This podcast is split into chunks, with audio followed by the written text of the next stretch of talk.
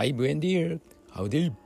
ィ、西安の心筋梗塞克服日記、略して西筋、その52回目、皆さんおはようございます。昨日ちょっと夜中に目が覚めて YouTube を見てたんですけども、中島みゆきさんのファイトという曲の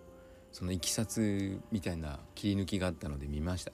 実は私中島みゆきさんの大ファンで、高校生の頃は彼女が担当していた月曜日深夜1時からのオールナイトニッポンを毎週聞いていました。そうですね、あのギャップですね。当時中島みゆきさんの曲といえば暗いとか失恋ソングとかで、中島みゆきを聴く方はネクラだっていう風にネガティブキャンペーンがすごい行われていたんですけども、最近は全くそんなことはないですよね。ドクターコトー診療所のエンディングテーマとか、あと足立由美さんの主演したですね、ドラマのタイトル忘れましたけど、同情するなら金をくれというドラマの主題歌、空と君との間にも歌いましたし、最近でしたら糸ですかね、糸、あの曲も中島みゆきさんの曲ですし、昔で言うと私はピアノは違うかな、かもめはかもめですね。それは中島みゆきさんの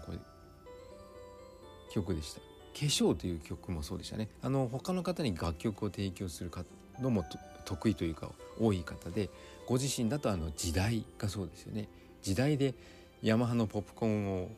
に合格して一躍スターダムに駆け上った方なんですけども、あの時代の曲を確かまだ10代のうちに書かれたんじゃなかったでしたかね。歌詞すごいですよね。もう一人敬愛する方に川島英吾さんいらっしゃいますけども、酒と涙と男と女、もうお二人とも人生の酸いも甘いも全て分かりきったような歌詞を実は10代とか20そこそこで書かれているという、凄まじいというか素晴らしいというか、天才と言ったらいいのか何と形容したらいいのかわからないこのお二人も大好きで仕方がないんですけども、久しぶりに中島みゆきさんの声を聞いてちょっとほっこりした朝というか深夜というか早朝でございました。今日もよろしくお願いします。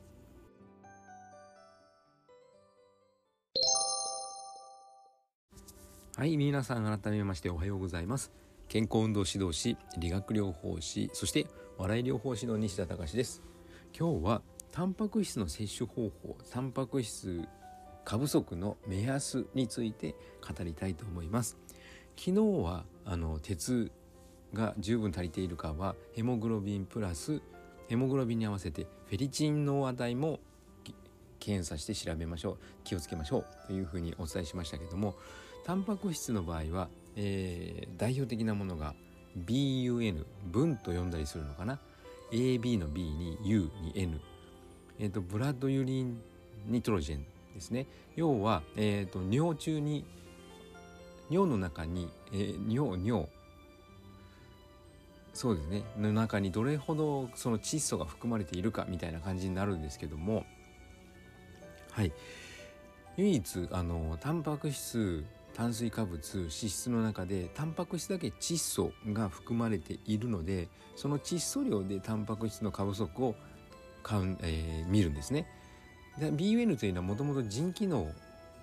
とというか本来ならば腎機能を見る、血液検査の値なんですけども、その窒素の過不足によってタンパク質が足りているのかどうかっていうのも見ることができるんですね。目標値としては20以上です。10代の方もしくは1桁だったりすると全くもでタンパク質が足りていない可能性が高いというふうに捉えていいと思います。ただし体に炎症が起こる、例えば今自分、ですね、1ヶ月前に血液検査した時、歯茎が腫れていて体の中どこかで炎症が起こっていたんですけども、そんな時は高くなったり、腎臓そのものの機能が悪かったらタンパク質が足りていてもこの BUN の値が下がったりします。で、男性の場合は、月経がありません。つまり生理がないのでタンパク質を失うことも鉄を失うということも、そういう機会が怪我をするとか、もともとタンパク質を取らないとかでない限りありませんので、自分の体重グラムぐらいのタンパク質を取れたらもしくは糖質を控えてタンパク質を肉をたくさん食べる方でしたらすぐにこの BUN20 というのになるんですけども、生理のある女性で肉嫌いな女性はこの20っていうのがなかなか到達しないので、食べるだけではなくプロテインの摂取もおすすめします。プロテインというとですね、皆さんムキムキになるんでしょうとか、そんなもんボディービルダーが飲むもんじゃんというふうにお考えかもしれませんけども、効率よくタンパク質を摂取するには最も適しているもので、しかもプロテインを飲んだからといって筋肉だけでなく胃腸が整い肌ツヤが良くなって爪も髪もしっかりしてくるので、実は美容にもいいんですよね。美容のためにプロテインを飲んでいるという女性は結構いらっしゃって、はい、決して筋肉を鍛えるためだけの材料というか、食品ではないんですね、はい、その中でもプロテインには2種類あって WPC、WPI 以前ちょっと触れたかもしれません。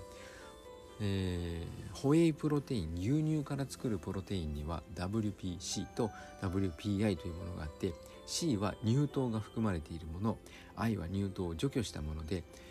乳糖もやはり糖ですから、あまり大量に摂るとお腹の具合が悪くなる原因になったりします。私も WPC を取りすぎてすごくお腹が痛くなったことがあるので、しばらく WPI を取って慣らし、今は WPC を取っています。WPC の方が安いからですね、大量に飲むにはやっぱり安い方のがいいと。でも頑張って運動でその消化ですねを促進して代謝を高めて WPC でも吸収できるように努力しています。はい、皆さんいかがでしょうか。プロテイン毛嫌うことなく美容のために飲むのもありです。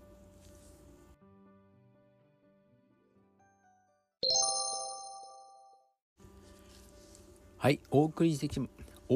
きました西安の心筋梗塞克服日記、略して西筋は、健常者や子どもたちに運動パフォーマンスの向上、そして健康の促進を運動指導と栄養指導の両面からサポートする健康運動指導士、心身に障害を負ってしまった方々に医学的なリハビリテーションを施す理学療法士、そして癒しの環境を提供し、安心安全なほっこりした笑いを引き出し、平和をもたらす笑い療法士として活動する西田隆が、自ら罹患してしまった心筋梗塞予備軍の症状、心臓の左冠動脈が半分ほど狭窄しているという状態を、今の医療の常識であるコレステロール値を薬で下げるとか、その狭くなった血管に外科的な手術を施して金属を用いてその血管を広げるとか、それとは全く別なオーソモレキュラー分子整合栄養学と呼ばれる栄養療法で、食べ物とサプリメントから十分な栄養を補給し、軽い運動で代謝を上げてホメオスターシス、生体向上性を正常に機能させ、自己免疫力と自己治癒力を最大限に引き出し、その心筋梗塞予備軍の症状を克服しようと実践している内容をお伝えしている音声ブログでございます。興味のある方は明日も聞いてくださるととても幸せでございます。この最後のまとめ、だいぶ上手に話せるようになってきたんではないかと、ちょっとニヤニヤっとドヤ顔している西田隆でございます。今日は週の真ん中水曜日ですけども、私の、友人である鍼灸師、栄養療法、このオーソモレキュラーを一緒に学んだ中の彼に鍼灸を施術してもらいに東京に行ってきます。皆さん素敵な一日をお過ごしください。西田隆でした。ではまた。